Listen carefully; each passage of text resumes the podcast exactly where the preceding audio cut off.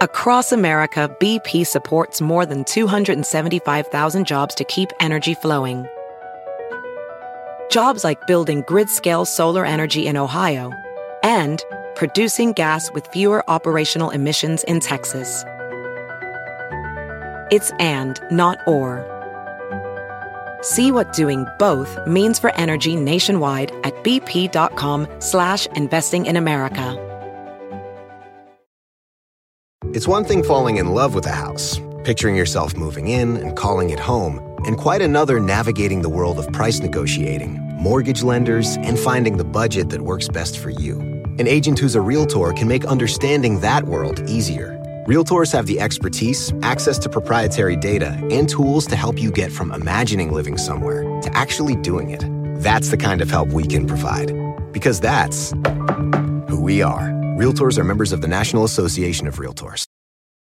Episode fifty-seven of The Bowery Boys, live at Carnegie Hall. Hey, it's The Bowery Boys. Hey. The Bowery Boys is brought to you by Eurocheapo dot com. Eurocheapo editors personally visit and review the best budget hotels in Europe, now with hotels in New York City, on the web at Eurocheapo dot com. Hello there, and welcome to The Bowery Boys. My name is Greg Young. And I'm Tom Myers. And we're going to give you a very austere, high-minded episode. Yes, this we week. Are going uptown, if you will, or at least to upper midtown for an evening at Carnegie Hall. We have our tuxes on with our white gloves, um, a night of classical music, jazz, opera. You'll be hearing a lot of different musical styles in this episode because a lot went through Carnegie Hall. We'll tell you some about, of course, its founder, Andrew Carnegie, as well as many men and women who worked behind the scenes into getting this significant performance space up and running. Right. It may be named after Mister Carnegie, but several other people came and touched the project, you could say, in stages. Yeah. Oh. Thank you. And on those stages, every single person who is an iconic figure of music, of all different kinds of music, has performed at Carnegie Hall. That's a pretty steep claim, Greg, and we're going to hold you to it. Literally everyone, but we, the Bowery Boys, have performed at Carnegie Hall. Stay but, tuned. But that might be uh, that might be in our future. So get in line and join us as we dig into the story behind Carnegie Hall.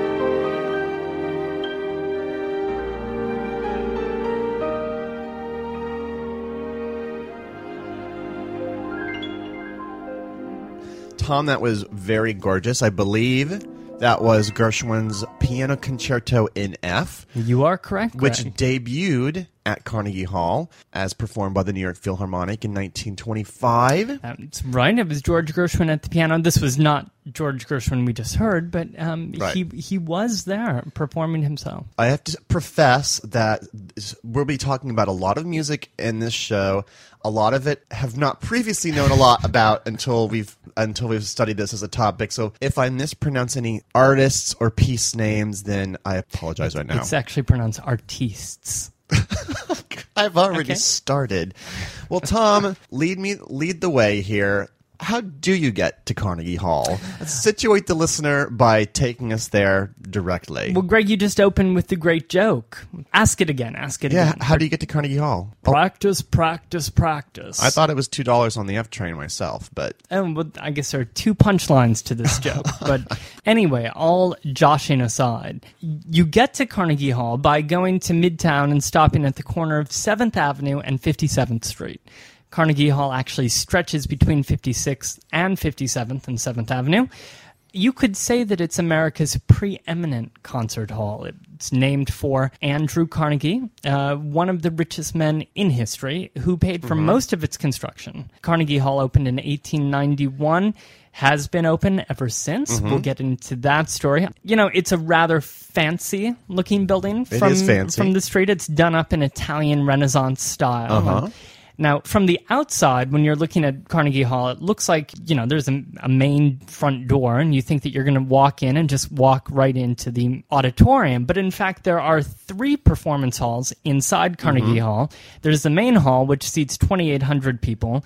There's a smaller recital hall underneath that main hall called Zankel Hall. Now, it wasn't at the time. Right. And then there's the Chamber Music Hall, which is now called Weill Recital Hall, which seats two hundred sixty-eight, so and that's upstairs. No, you said Weill Recital yes. Hall. It's not Weill Recital Hall? It's you not mean like named Kurt Weill? So it's not named for Kurt Weill, correct? No, no, no, no. No, it's named for Sanford Weill, who's the chairman of the Carnegie Hall board, and his wife, Joan. Oh, gotcha. So basically you have small theater, medium theater, and large theater mm-hmm. inside of it. It's a must-play spot for touring orchestras who come through New York, for classical performers, for famous conductors, jazz legends. There's only one Carnegie Hall. Well, actually, there's not. There's many Carnegie Halls. There's sev- oh. there's several. Through, uh, there have been several throughout the United States, but this is... I was trying to make a grand statement, Greg. Okay, you're right. I'm completely wrong. You're I'm, right. There are many Carnegie Halls. But in fact, but this is the Carnegie Hall. Now, are we saying Carnegie or Carnegie? Well, you know, that is a, um, a bone of contention, because he himself uh, referred to himself as Andrew Carnegie. Mm-hmm. Um, but I believe it is quite okay to say Carnegie Hall. So I think because it actually feels more natural saying Carnegie Hall, that's how I'm going to continue well, to say it. Well, that's how we say it. But there's also Carnegie. I think there are three ways to say Carnegie. Carnegie. That's how we're Carnegie. saying it for the so rest of the episode. Podcast, we'll call it Carnegie. Anyway, I want to put Carnegie Hall in a context for us here, mm-hmm. because it opened in, in a very prosperous time for New York. This was the Gilded Age, or rather near the end of the Gilded Age. This was an age where high culture flourished in New York City. Now, as as we all know from all the many podcasts that we've done from the eighteen sixties, seventies, and eighties, unlimited wealth is being poured into the city, creating this flourishing upper class. I mean, we saw this in the Central Park episode, which was originally created as a place for them to go, mm. essentially. You know, hence all the- our thirty minutes on whose park is it anyway. Exactly.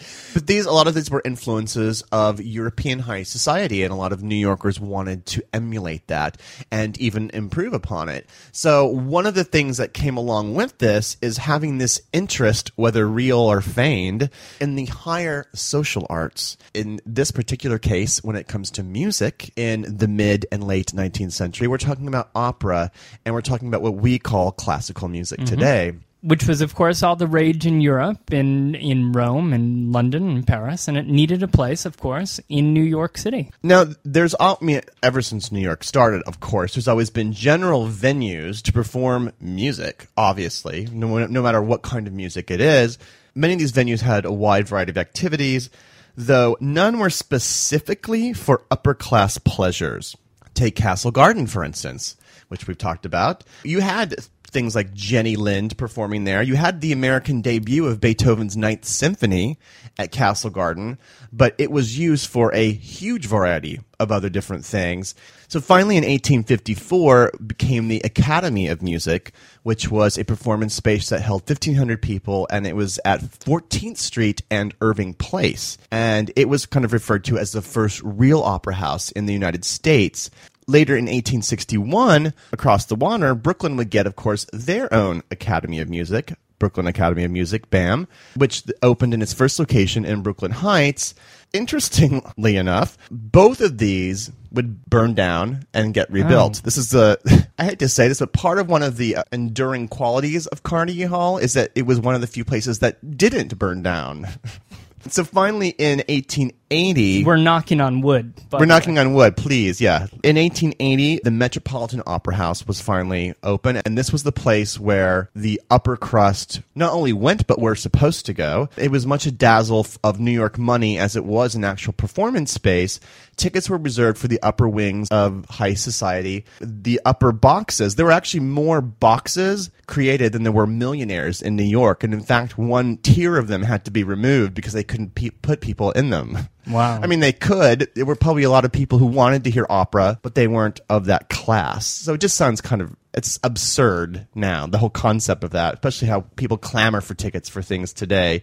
Back in eighteen forty-two was the debut of the, or a version of the New York Philharmonic. It performed in many different venues and, of course, even performed outside, but didn't have a permanent home. A few years later, one of the conductors of the Philharmonic, his name was Leopold Damrosch, he had a rift and actually spun off into another Philharmonic called the Symphony Society of New York. New York. This happened in eighteen seventy-eight. Uh, he was also the founder of another group which for choral music called the Oratorio Society, and that was in eighteen seventy-three. Oratorio Society and the Symphony Society. So one is for choral music, one is for symphonic music, and they're both headed by Leopold. They don't have a home. Well, they would perform in a variety of different spaces. Once the Met Opera House opened, the New York Philharmonic would open there. The Symphony Society would have problems finding spaces because, for instance, they could perform at the Met Opera House, but they had to stand in line, so to speak, with, of course, the actual opera company, with the New York Philharmonic, with traveling shows, with special performances. They didn't have a permanent home, so they needed to find a place of their own. Now, Leopold's son, Walter Damrosch, he would in his own right become a virtuoso conductor, particularly of Wagner operas. In eighteen eighty-five, Leopold, his father, would die, and Walter would become the head of these two groups, of the Oratorio and the Symphonies. He was only twenty-three years old when this happened, mm. so lot of responsibility on his shoulders. So Walter and the Symphony Society are looking for a place that they can perform on a regular basis so that they can have regular people show up to their shows and they can actually develop a following. So knock, knock, knock. Here comes the man, the Superman to save the day, the multimillionaire, Andrew Carnegie. Now, before I jump into how Walter and Andrew met and came up with the idea, I think we need a little tiny miniature biography of Carnegie, if you wouldn't mind providing one. So we're taking a step back, and we're going to jump back to eighteen thirty-five, where Andrew Carnegie is born in Dunfermline, Scotland. Now, the man comes over uh, with his parents and undoubtedly becomes what we would call an American success story. One of the richest men who ever lived. Some accounts have him as number two on the big list of rich men. Oh, of all time, of right? Of all time, yes. I mean, that's incredible how they were able to, someone someone sat with a calculator and figured out money based on current conversion rates. Values. Yes, exactly. Yes. Right. He was a complex character, and we'll get to that in a second, but... Mm-hmm. He immigrated to the U S with his parents and started working in a cotton mill, doing menial tasks at the age of thirteen, literally changing the spools of thread for one dollar and twenty cents a week. He started working his way up, working in a telegraph office as mm-hmm. an operator, and so on. And every step of the way, he would reinvest his money, a new idea or a promising business, eventually getting into railroad car manufacturers. Now, Carnegie's in Pittsburgh, and he yes. got into metalworks. And through the eighteen seventies, Carnegie was building Pittsburgh's Carnegie Steel Company. Now, by the eighteen eighties, everything was about steel, Greg. Mm-hmm. And Carnegie... Yes, it was. developed it. He was developing an innovative method to produce steel for, well, the rails, mm-hmm. which were obviously exploding from coast to coast. Yes. He was, along the way, swallowing up his competitors. Long story short, Carnegie is wildly successful and right. makes a ton of money. So, you know, it'd be easy to say, wow, he's just another titan from the late nineteen hundreds. A steel magnate, yes. He is a steel a steel magnate. Yes. Right, yes. I think you can put him on the fridge, if you will. On April nineteenth, nineteen ninety-five, a federal building in Oklahoma City was destroyed in a domestic terrorist attack. Just days after the bombing, America discovered the perpetrator was right-wing extremist Timothy McVeigh, whose mindset and values are still very present today. It's an American tragedy, but one I still remember very vividly. But there is so much more to the story than what you might remember. Take a deeper look into this moment of history with the podcast Homegrown O K C, hosted by Jeffrey Toobin and based on his book. The Homegrown O K C podcast is about better understanding the political environment in our country today. In particular, I found fascinating all the original archival footage used in the show, sounds which brought me back to that time, but with a richer understanding of events. These episodes were thrilling to listen to. That's Homegrown O K C. To listen, search for Homegrown O K C in your podcast app. That's Homegrown O K C. In the eighteen nineties, Carnegie's company was the most successful company uh, in the entire world. Carnegie, now, he was he had lofty ideals. He corresponded with poets and with writers and with politicians and other intellectuals. He wanted to go back to school. He always wanted to learn more and do something that really mattered. He wanted to live relatively modestly and made a pact to give away his fortune by the time he died. And he gave away money to build schools and libraries and universities in the U S and also back in the United Kingdom. And, you know, he even gave money to build seven thousand church organs. So that leads us very smoothly, thank you, Tom, You're welcome. to the meeting of Walter and to Andrew. And they meet in a very curious place. I mean, they, I'm actually I'm sure that they've met before because Carnegie was on the board of the Oratorical Society. But on April twenty-second, eighteen eighty-seven, they both found themselves on the luxury Norwegian steamship, the Fulda. Now, Walter was going abroad to study with a renowned European conductor. Keep in mind, he's really young. He sort of inherited these roles from his father. He's still in his early twenties. Carnegie, meanwhile, was on with his young bride by the name of Louise Whitfield, twenty-five years his junior. They befriend Damrosch on the steamship, and they actually invite him when he's done with meeting with his conductor to actually go over to Scotland and hang out with them, if you will, in their lavish castle. So he does, in fact, do that. And while he's there, he bends Carnegie's ear about coming up with a permanent home for the Symphony Society. In fact, it's often inferred that it's his wife who's really pushing for this. Uh, so he would return to the United States in October and would start buying up all these plots of land to build a home for the symphony space, which would become Carnegie Hall. He bought all these plots of land around seventh Avenue, you know, between fifty-sixth, fifty-seventh Street. Now, at this time, it seems like a lot of bars up there. It seems like there were a lot of bars everywhere in this nineteenth century, but, you know, because it was a little bit out of the way. So he bought up all these parcels of land just to get these saloons out of the way. But he was also afraid that his workmen who were constructing his new music hall were going to run off and waste their money at these different bars. So that's one way of preventing just destroy the bars. Well, when just you have shut them down. When you have that much money, I guess that's one option for you.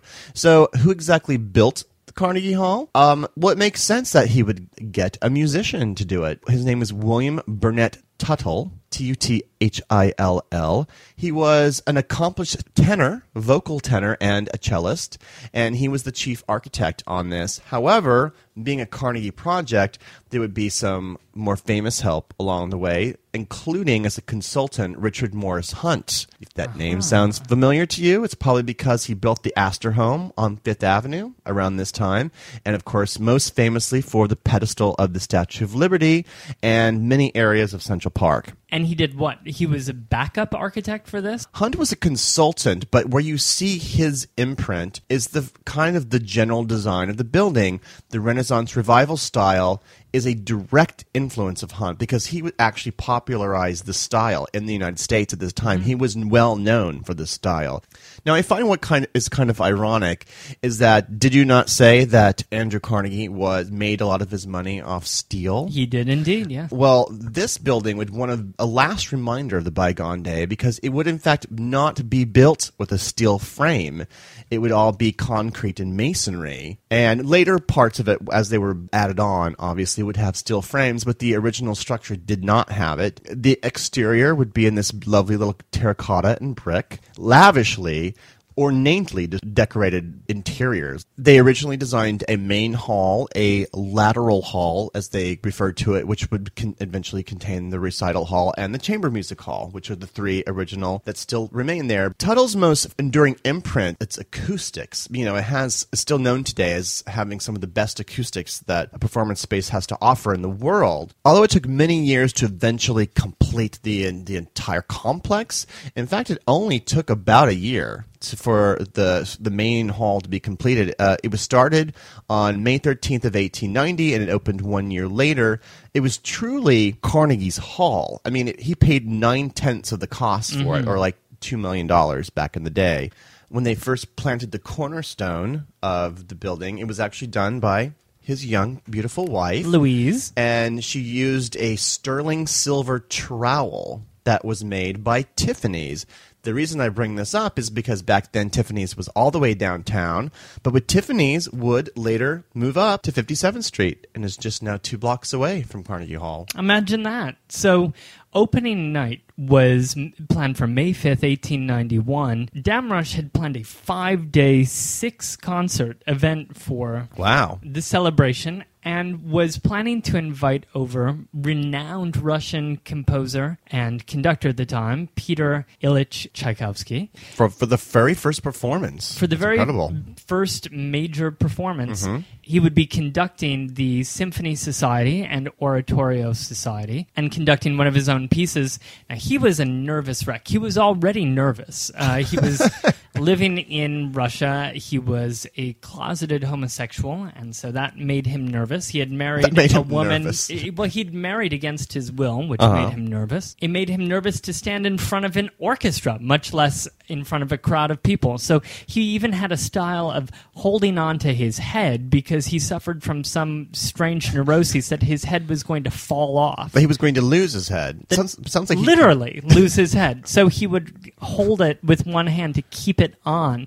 So that's how he he would conduct. When he arrived in the U S, he was greeted by a real who's who of society people, went to his hotel room, sat down, and wept. And wow. that was his entrance to New York City. But his participation in the opening of Carnegie Hall was major because he was the first big-time composer to visit the U S. So it was already an event that he was here in the first place, much mm-hmm. less opening up the new Carnegie sure. Music Hall. The opening night, May fifth, eighteen ninety-one, the creme de la creme of New York society. Yes. You can imagine the Rockefellers and the Whitneys. All the, the families. Fricks, all the and, families. Yes. And our Carnegies in their boxes lining the interior of the main auditorium and looking down upon the Symphony Society and Oratorio Society under the baton of Tchaikovsky. Outside there was a traffic jam stretching for blocks upon blocks. And as you know, Greg, the concert hall was packed to overcapacity. Uh-huh. I think some were even afraid that the walls were going oh, to get Oh, as a matter of fact, Tuthill himself didn't believe that the columns would actually support the mass weight of all of these people. So during the performance, he actually left and studied the blueprints. And was just like, so what can he they... He too was losing his head. he was... Well, you know, it was opening night for his own building, but it obviously didn't collapse. Carnegie was very pleased because he had succeeded in building a performing hall that was for culture. He had packed it in with society. A great evening. And what it would do is, like, when you have, when you start, this is starting off with a bang. Fortuitously, perhaps, the very next year, um, the Met Opera was gutted in a fire. And the New York Philharmonic had to move to Carnegie Hall. So you had both these dueling symphonies performing in Carnegie Hall. So the New York Philharmonic and the Symphony Society were, were both, both there. Using the same performance. Yes, I mean, and you can imagine the drama. I mean, they created such a rivalry. There is like nothing like a orchestral rivalry. They merged in nineteen twenty-eight. The two symphonic societies merged into what is called so, the Philharmonic Symphony Society of New York, which, of course, that's the official name now of the New York Philharmonic. So there were two groups for like forty years. Well, yeah. I mean, there's no rule stating that they can't. I mean, we have two baseball teams. Why, why can't we have two Philharmonics? That, it's just it's just that they don't. That's you know, a lot of drama. The Mets and the Yankees don't play in the same venue every year. The next year uh, would bring in the very first lectures into Carnegie Hall. It was starting to be used for a wide variety of different things, not just for upper class music. Believe it or not, in nineteen oh one, Winston Churchill spoke there. Of course, this would always be used for that and still is used for that today. People like Booker T. Washington, Teddy Roosevelt, Albert Einstein, later uh, Martin Luther King in the nineteen sixties. They would have huge rallies there, and a lot of presidents spoke at Carnegie Hall as well. In eighteen ninety-three would be the debut of one of the most significant uh, symphonic performances that would debut at Carnegie Hall, and that would be Dvorak's New World Symphony. A different kind of music would come to Carnegie in nineteen twelve. That would be their first jazz music performance. In many ways, this is one of the most important things that Carnegie Hall did. It just able to bring jazz up to the figurative uptown. Clearly, it's not the real uptown because a lot of jazz is up further uptown in Harlem. But this would start the long road of getting jazz accepted into this sort of in the same realm as these other forms of music. And now jazz is performed there all the time. By the thirties, in nineteen thirty-eight alone, you had Count Basie and Benny Goodman first performing there. In nineteen forty-three was the debut of another very significant figure in the history of Carnegie Hall, Leonard Bernstein. And in the end would conduct more than two hundred concerts on the stage of Carnegie Hall. Back to the fate of uh, Carnegie Hall itself, it actually had stayed in the Carnegie family up until nineteen twenty-five when the estate sold the hall to a developer by the name of Robert E. Simon. And Simon had made a pledge to keep Carnegie Hall as a music hall, at least as long as he possibly could. In the nineteen fifties, however, the music business had changed. And remember that the hall was built as a place to, well, really rent out its main music halls to other performers and to groups. So they didn't really produce anything themselves there. It was the New York Philharmonic or the different societies that would rent out the different rooms. Well, the music scene had changed, and he couldn't figure out how to make money on the place. To try to make uh, ends meet, he offered to sell the building to the New York Philharmonic for four million dollars. Sounds like a good deal. However, the Philharmonic was already deep in negotiations to move over to Lincoln Center. Oh, so they were on their way out anyway. And I guess at the time, they, people didn't really think that these two major performance halls could really compete with each other. And Carnegie Hall was sort of on its way out. Well, Carnegie Hall had to think about how it was going to pay its bills, and the New York Philharmonic booked up its rooms more than any other performing group. Mm-hmm. They took up more than one hundred nights a year, so their chief tenant was suddenly leaving. They were kind of desperate. Simon didn't know what to do, so he put this, the building up for sale in nineteen fifty-five. So he did want to save it, however, and he was willing to call off the sale if anything else could come up. Well, the only thing that came up in nineteen fifty-five was a development project with this being the mid-fifties. You can imagine what this is going to look like. It was a plan to rip it down and construct a forty-four story monstrosity in its place that was... Nice. I've seen it quoted, fire engine red. Okay. It would have been... Would it's, have been incredible. It would have been striking, I'm sure. Yes. Like you, like you wanted to physically strike it. Strike it. It was struck, actually, after Life magazine published the plans in its September ninth, nineteen fifty-seven issue. Bright red and ugly thing brought the nation's attention to the demise of Carnegie Hall. Mm-hmm. And the deal was called off, but nothing was in its place. There were there were no other choices. And March thirty-first, nineteen sixty was the date set for demolition of Carnegie Hall. The nineteen sixties must have been a kind of rough time, you know, for classical architecture, neoclassical architecture. Yes, it and was. There was already resistance in place, namely mm-hmm. the, quote, Committee to Save Carnegie Hall, which was organized by Isaac Stern, the violinist. He headed this organization to save Carnegie Hall and actually took it all the way to the state. And in nineteen sixty, the state legislature passed a resolution to sell Carnegie Hall to the city of New York for five million dollars. So oh, they excellent. actually sold it to the mm-hmm. city for one million dollars more than it was offered to the New York Philharmonic. Oh, you're right, right.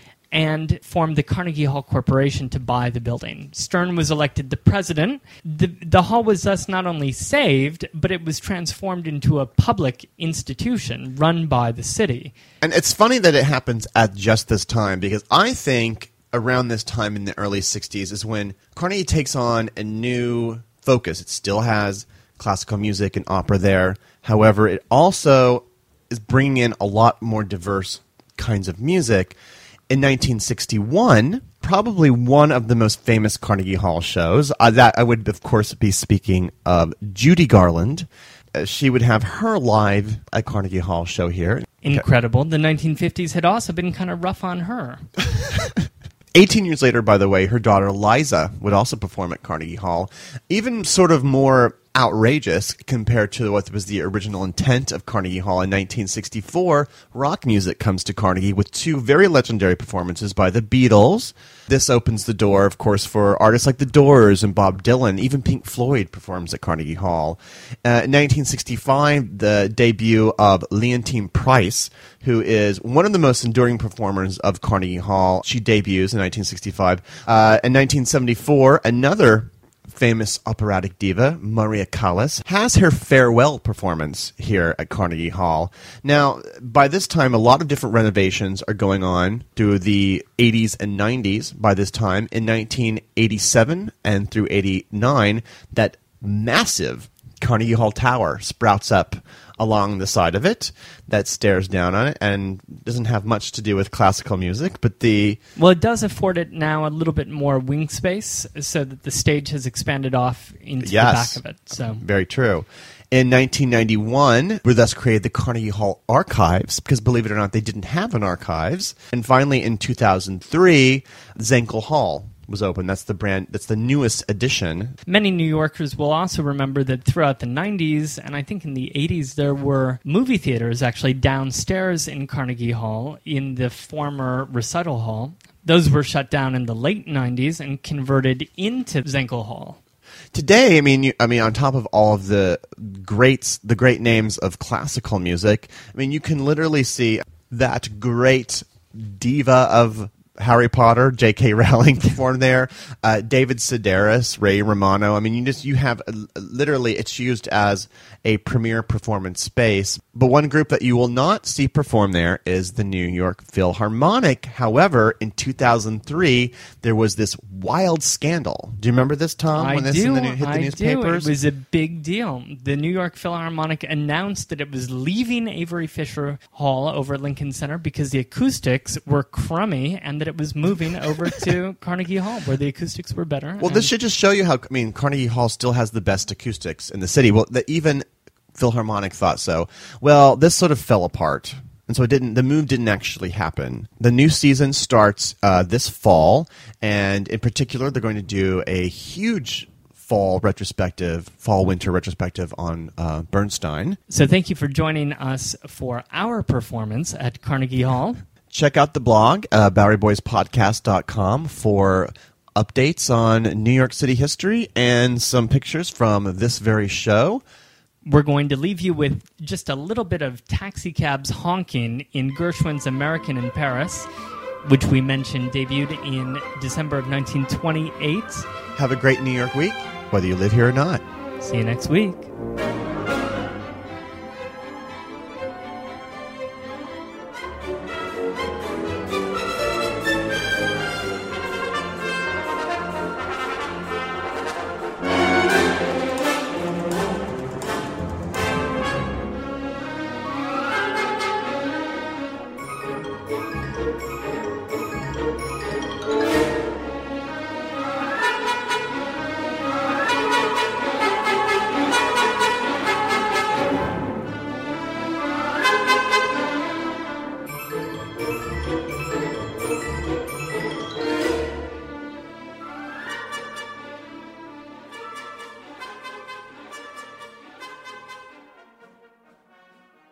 It's one thing falling in love with a house, picturing yourself moving in and calling it home, and quite another navigating the world of price negotiating, mortgage lenders, and finding the budget that works best for you. An agent who's a realtor can make understanding that world easier.